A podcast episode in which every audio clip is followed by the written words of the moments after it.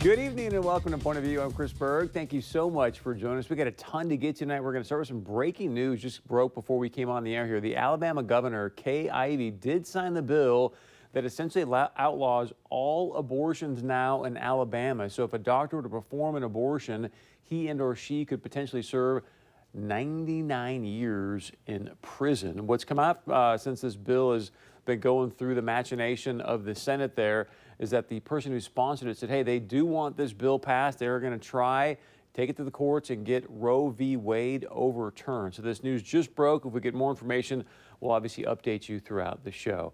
Uh, all right, coming up here in just a few moments, I am so excited to share this with you tonight because we've got a bombshell report as President Trump calls some of these people dirty cops. We've got some stunning news about how the DOJ has been sniffing out the dirty cops for a lot longer than we were aware of. Stick around for that bombshell report. And today is really the perfect time to share this bombshell report with you because right now, today is National Peace Officer Memorial Day and also National Police Week this entire week. So we want to start just by saying thank you to all the outstanding law enforcement officials that go out to protect and serve our communities each and every day. We're going to get some of President Trump's comments. He was in D.C. and spoke today at the big event there in D.C., so we'll get to that in a moment. We start tonight, though, with this. The Fargo Police Department and the Fraternal Order of Police, they held their Law Enforcement Memorial Day ceremony at Lindenwood Park today. It's for the 24th year they've done this.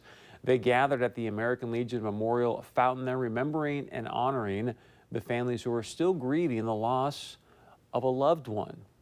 In 2018, 163 law enforcement officers died in the line of duty. So, in their memory, 163 U.S. flags will stand in what's called a field of flags to honor the brave men and women who gave their life while serving.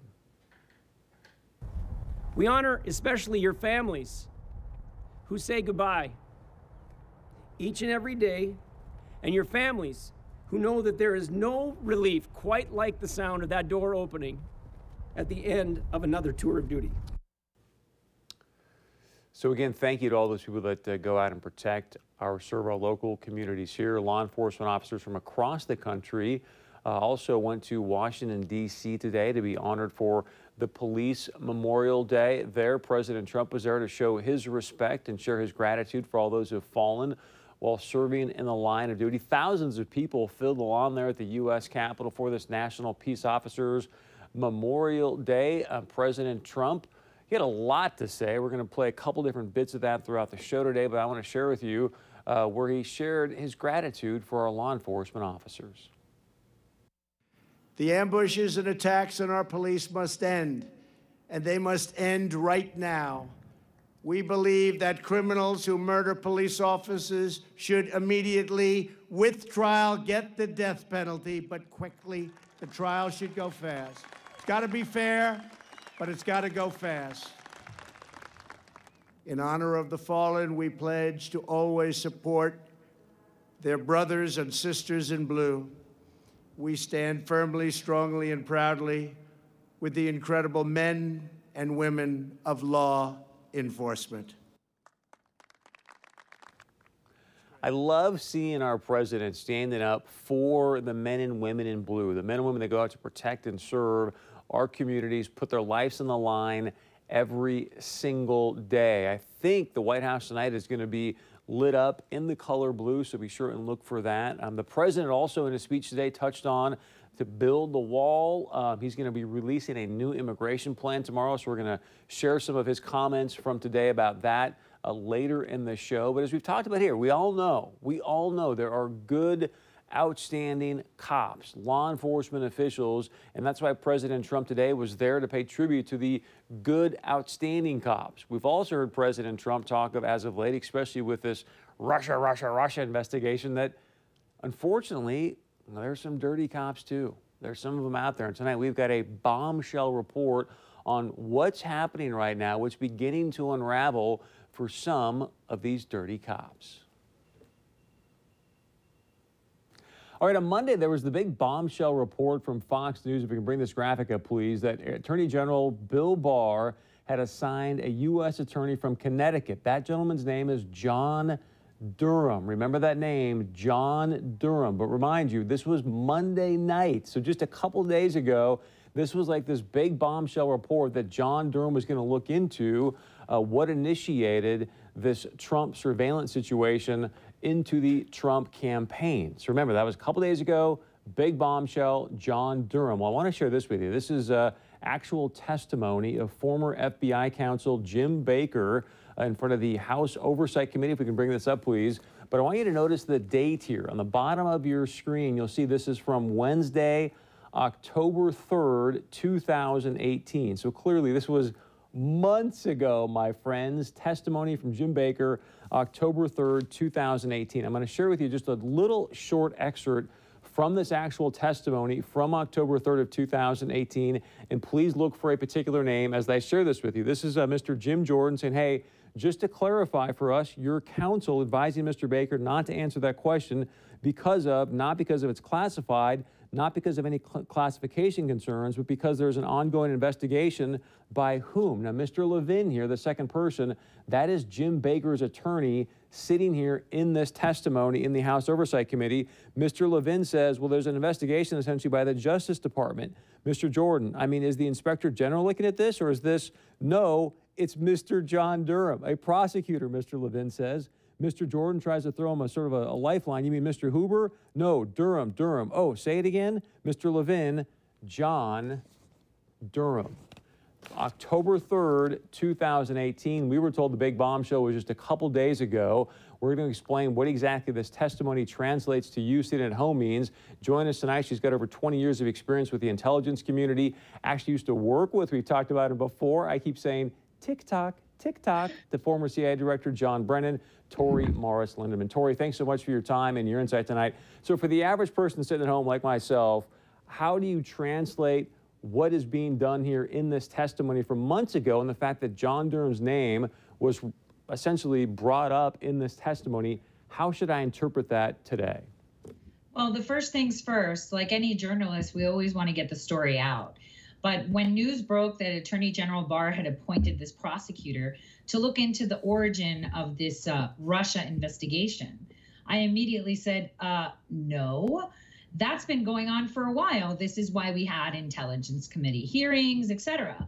He didn't appoint him. Maybe he re-anointed him or something, but this was done a long time ago. And I was under the impression that Whitaker, chief of staff to the General Jeff, Jeff Sessions, he would be selecting the prosecutors that will be pursuing any investigations. Uh, so this was pretty awesome. I was really glad that Doug Collins, like I've told people before, you need to look at Doug Collins and see what he reveals. Today, he dropped this part one of this testimony, which proves what I've been saying for a while that Comey and Baker are hand in hand. And unfortunately, in order to get Comey's indictment announced, because Comey, from what my sources say, was uh, underwent a grand jury hearing in the state of Iowa. Um, Baker is undergoing it through the state of Connecticut, and then they get transferred to the Eastern District of Virginia, where they get announced. And I think what's interesting to note is where was Mr. Whitaker from? Played football there, was a U.S. attorney there, the state of Iowa. Just want to bring that up. But here, here's my question for you, because there's been so many leaks throughout this entire situation is what we'll call it. My question for you is why why did it finally get announced? Why did it drop Monday night? Why did something like this not get leaked sooner? Well, in the intelligence community in general, when uh, you're going to be getting someone that's uh, higher ranking than you in trouble, there's a courtesy notice, especially when a lot of people are being implicated. And so this is kind of like a cue for those that are implicated, those that are sitting senators, those that are sitting congresspersons, those that are still within the FBI, CIA, or DOJ that have not come forward to confess or believe that their position or activities in this may be obfuscated or omitted.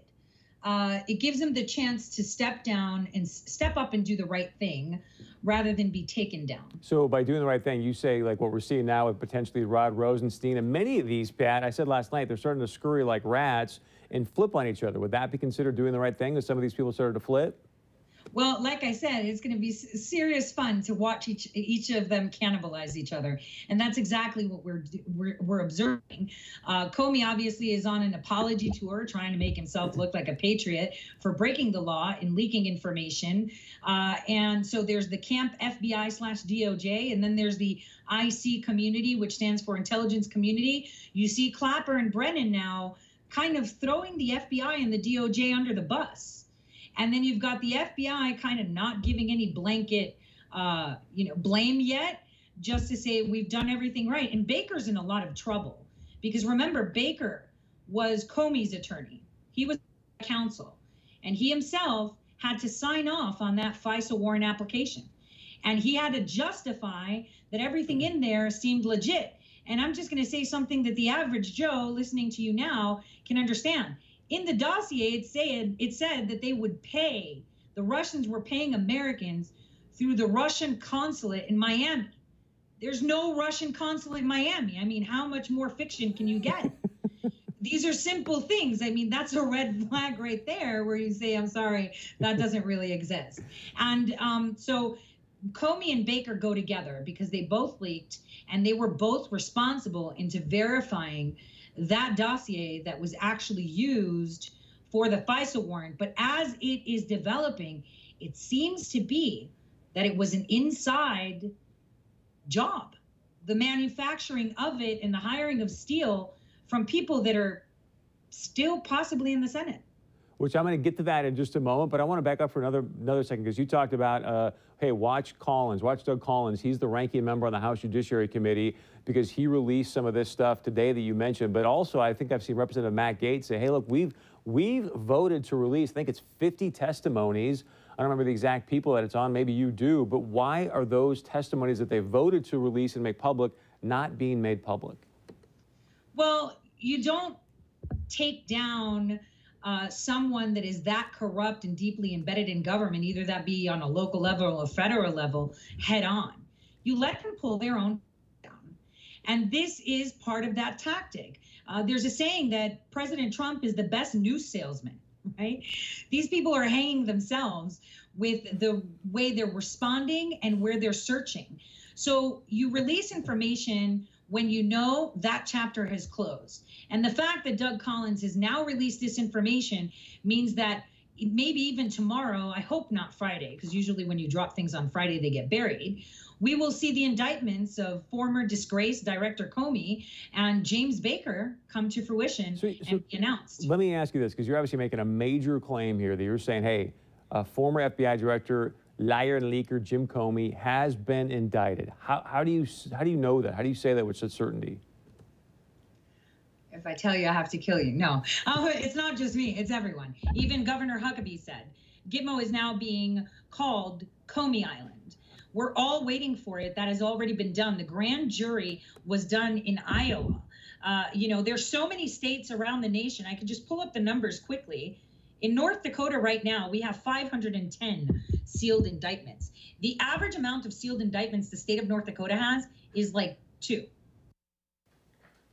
Folks, there you have it. The dirty cops are starting to scurry. And I just mentioned there with Tori about uh, what was happening with Representative Matt Gaetz and all these transcripts and, and, testimonies that have not been released. That's because of DNI Director, Director of National Intelligence, Dan Coats.